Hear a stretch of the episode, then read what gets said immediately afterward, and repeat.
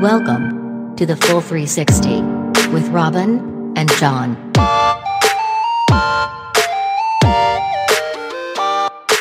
Robin, you've got nature versus nurture. It's the old argument about what makes you you, Right. Right. right?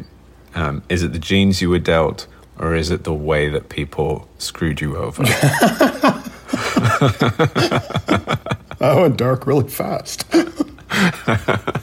right. Got it. Uh, okay, well, Harvard scientists think that they've found a third element in this uh, in this mystery. it's always Harvard, isn't it? They're always in there with these little things. They're they're they're up ahead, aren't they? They're at the front with uh, with some other very smart people. The third one they think they've found is randomness. Oh. Randomness. Um, what what would that entail exactly? Like somebody threw a ball at your head when you were five and you never got over it? Or What that that would that would fall under the the nurture or, or the lack of nurture. Right, right. no supervision on the playground. Is it nature versus abuse? Um, so so what they did, they got fruit flies, and they use fruit flies because they can genetically create identical fl- fruit flies. Okay. Um, they make these genetically identical fruit flies. That's a really tricky Yeah, that's a, one. that's a me to lot of this F's in that. Uh, yeah, the G's Yeah. and F's. Those are rough. He's English, everybody. Let's give him a break. And then they put them through the same series of tests, but they, they raise them in exactly the same environment. So you've got identical fruit flies, genetically, identical conditions, but they still learn different at different rates. And they think that that's got to do with a level of chaos in the, that's natural in the universe and randomness that comes into the development of of a living organism. So each fruit fly's brain grows very slightly differently. Um, not because of the genes and not because of the conditions, just because of the randomness of our chaotic universe. And that gives them an advantage to survive. Because if one of them is an early adopter, Yeah. and situations come along where early adopting is really advantageous, Right. then they're going to be all right. And some of them are naturally skeptical of information they get. That little, I mean, I'm trying to picture a fly- oh, skeptical yeah, fruit fruit- fly. right. They look like- pretty aimless, just floating around in the kitchen. Well, there's a lot more to them. I think they're, I think they're pretty deep. I'm going to feel pretty bad the next time I squish one. I mean, what was that? I guess he wasn't an early adopter. can they, can they wrap their wing around and just stroke their chin?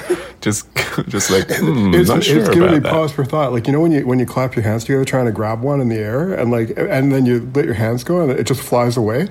Maybe that is one of the early adopters, right? Like maybe he he he knew something. He's like, I'll just sit in this little air pocket right between the thumb and the index finger, and I'll be fine. Uh, well, fortunately, there are both types because it gives them a better chance of survival, and that gives us, in the same way, a better chance of survival as well. Because if you think about it, if you draw it across to humans now, it makes me think okay, so you're an early adopter. Mm-hmm. You go out, you get the brand new iPhone, and you start showing everybody all the awesome things it does. Mm-hmm.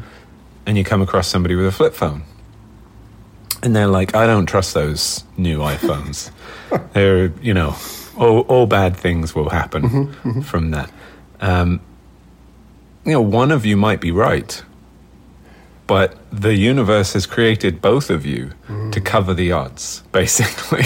it's like throwing all the darts at the dartboard, and a whole bunch will miss, but some will hit. Because from the universe's perspective, uh, it just it just needs the fruit flies or the humans in this case to survive, and whether you survive with your flip phone is sort of irrelevant from the universe's standpoint, as long as the iPhone user survives. Is that what you're saying? Like the Yeah, I, I think it's basically the more variety that right, you have, right?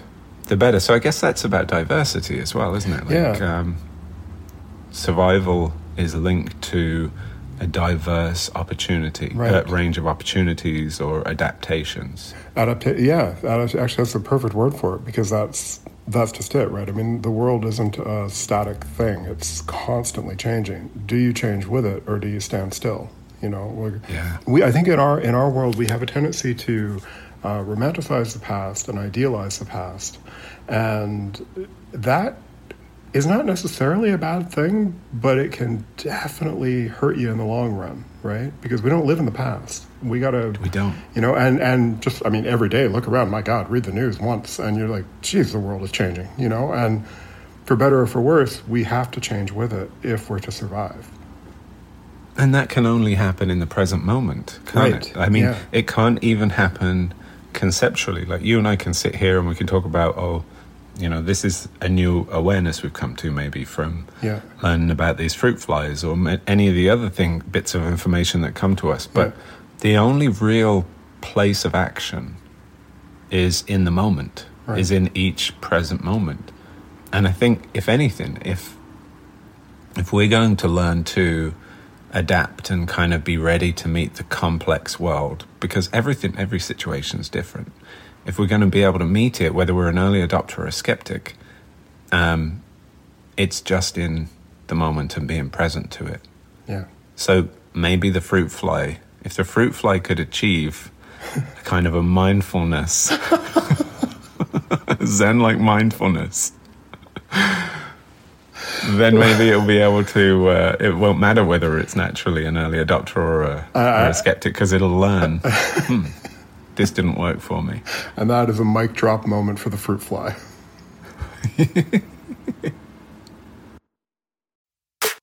Well, that was great, Robin. One of our very best, John. And if you want to hear more, you should come over to patreon.com slash the full 360 and join us for our bonus episodes Weekly posts. and good vibe community. And what was that address again, John? Patreon.com slash the full 360.